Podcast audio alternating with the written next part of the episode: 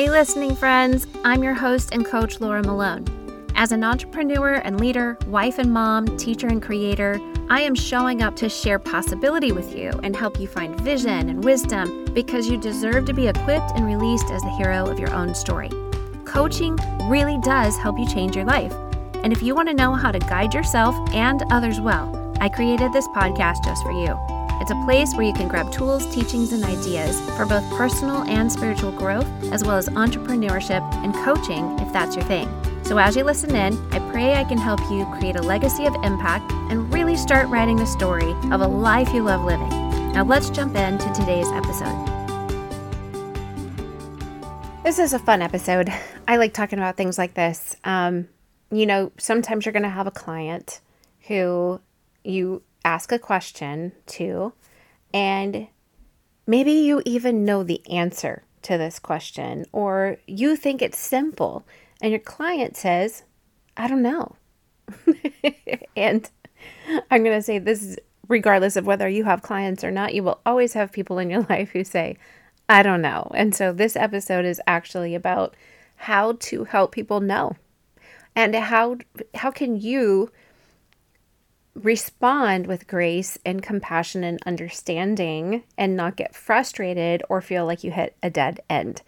So, when your client answers, I don't know, when you say anything, like any kind of question that you have inside of your session and they don't know, usually starting off, you first just need to hold space for them.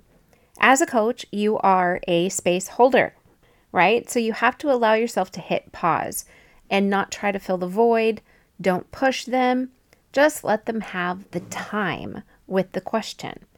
So there are, I think, some main reasons why they might say they don't know. And the first one, they don't know the answer and can't know it because it's not figure outable. This is the least likely for you to encounter. Marie Forleo says the only things that are not figure outable are the things that aren't problems. They're just facts of life or laws of nature, like death or gravity. So, what day will you die? That's a question that's usually not knowable, right? What is heaven like exactly? What would oceans be? Like, would they be blue if the rainbow was made of inverted colors? what would gravity be like if the earth were to flip upside down? and honestly, if you're asking your your client these kinds of questions, you need to quit coaching and become a hobbit so you have time to dwell on these things and just leave the rest of us out of it, right? Okay. So, if there's something that cannot be known, it's because it's not knowable. And these are not the kinds of questions you're going to ask a client, but the, I'm trying to make a point that there's not really something that your client couldn't know, right? There, there's always a way to figure something out, which leads me to number two. They don't know the answer. They legitimately say, I don't know. But the real answer is yet. But they could figure it out. If you know the answer is findable, like it's figure outable and findable, then maybe they can ask somebody else, read a book, Google it, etc. But your next question could be, well, how could you find the answer? And let them take responsibility for how are they going to find the answer. So for example, if you ask them, what would it take for you to gain the amount of money that you need in order to get out of debt? Well, they're probably going to need to go home and do some number crunching and a little research, right? So they don't know yet because they can go figure it out. Or if you ask them, How could you and your husband make more room for quality time together? Well, they might need to go have a conversation and look at a calendar, but even those things are part of the answer of how. So I don't really, I don't know really needs to become I don't know yet, but I know what I can do to figure it out, right? Third one, they do know the answer, but they're afraid to admit it for some reason. This is the most complicated one because it gets really personal and sometimes a little scary for the client. Maybe they aren't comfortable with their answer. Maybe you're asking what they want out of their job, and their real answer is that they want to quit. but that seems impossible, or maybe it seems wrong to want. So they say, I don't know. Or maybe they're honest with them. They're not honest with themselves. Maybe you are asking how much money you want to make this year. Like, what's your goal? And they say, I don't know, because they want to be pious and act like money doesn't matter. But the truth is, money matters to everybody. But because we don't always accept the dividing line between the fact that money matters and simply because it does, and money being an idol that we fear and love, regardless of our access to it or our lack of it, it can feel like we shouldn't say that it matters so we don't sound greedy. And so, because the client can't be honest with themselves about how they actually feel about money, they say, I don't know, to try and get out of the question. So, this is where I ask the fun question that my kids hate, but clients love after the process. I say, Well, if you did know, what would you know? And the funny thing is that most of the time, my clients, my adult clients, are not even faced by that question. They don't realize that what I've just now done is told their brain that it just simply needs to keep processing. Don't give up. And I introduce the possibility that yes, you may know, and you just need to let it rise to the surface. So my kids hate this because they're not my clients. They didn't ask me to be their coach and they see it coming. so they just get annoyed. But now I just laugh because they know I'm going to say it. But I want them to actually gain something from that because in their future, I want them to say, I don't know. And I want them to hear my voice say, Well, if you did know something, what would it be? What would you know if you knew? They're going to hear me, especially when they go back and they listen to mom's podcast, right? So you want your client to believe that this coaching relationship is exactly the right space to get honest with themselves and be truthful with thoughts and answers. You want their brains to get unstuck in, from the I don't know. You want their souls to feel like clarity and freedom are possible.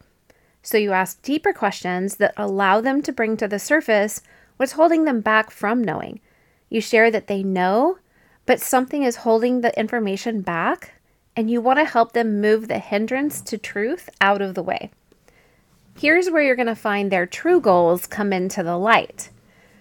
Maybe they are afraid that the answer, maybe maybe they're afraid of what the answer really means if they say it out loud.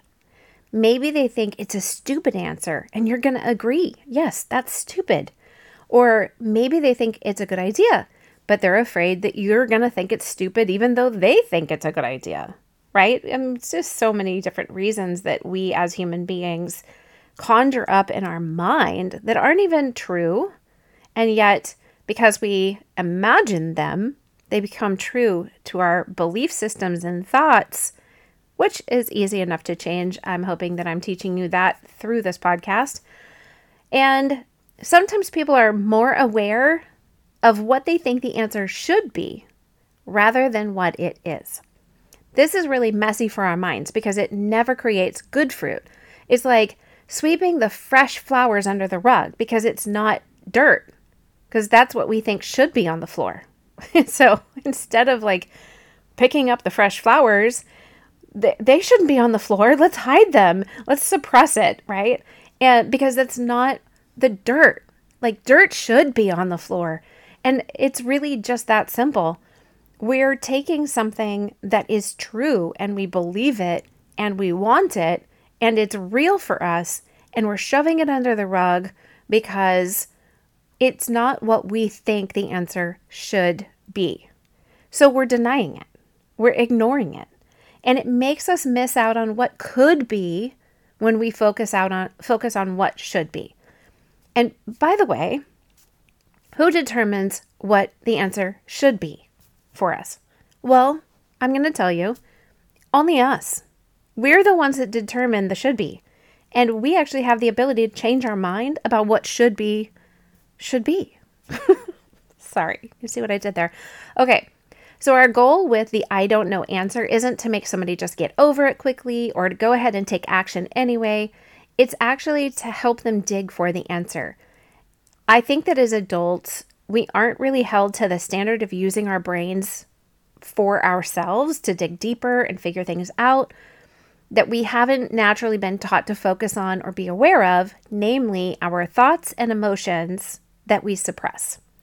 So the next time your client answers, I don't know, you first hold space and don't answer for them. You allow them time to know what they do know. And if they can't truly know it right then, you just ask them, Well, how could you figure that out? Then you dig deeper to see how you can invite what they do know deep inside to rise up and reveal itself. And you can ask more questions that help to kind of push the soil out of the way so that bud of knowing can sprout up, right? You can ask things like, What's behind the idea that you don't know? How does it make you feel when I ask this question? You could ask, Could it be possible that your brain wants to pretend you don't know for some reason? Or you could say something like, I don't, I, I get that. So let's just take a couple minutes for you to think about the answer. You can let me know when you feel something bubble, bubbling up. I'm right here, no pressure.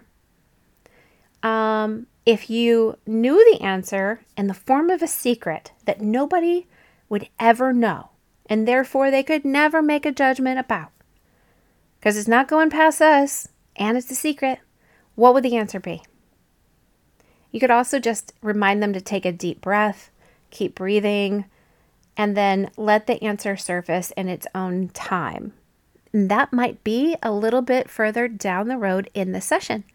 Maybe you move on. Sometimes that's the right answer.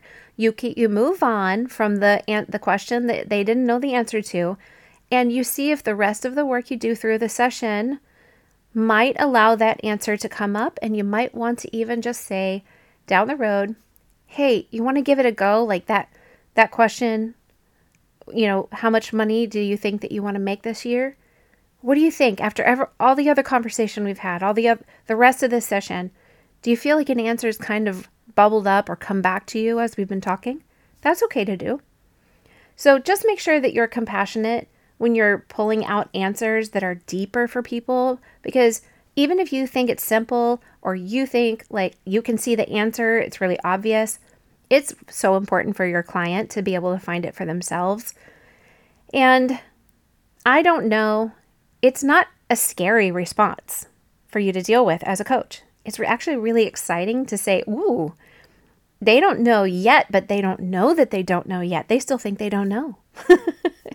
it's exciting to go, Ooh, we get to go deeper than they expected. And then we're going to get greater fruit because the deeper you go, the, the more root systems you pull up and you know more things, and that's actually going to give you greater fruit, not just for this session, but for others. The rest of the time that you work with this person, and you're going to teach them something for their life that they didn't know. Well, that's it for I don't know. And I would just make sure you know that you can jump into the Christian Life Coach Collective Facebook group. The link is in the show notes. And I have free resources under the file tab there so jump in, grab that stuff, and these questions. I'm actually going to have a um, document with these questions. So everything I just said here, all the things that you can say in response to I don't know, they're going to be on that document under the files tab in the Facebook group.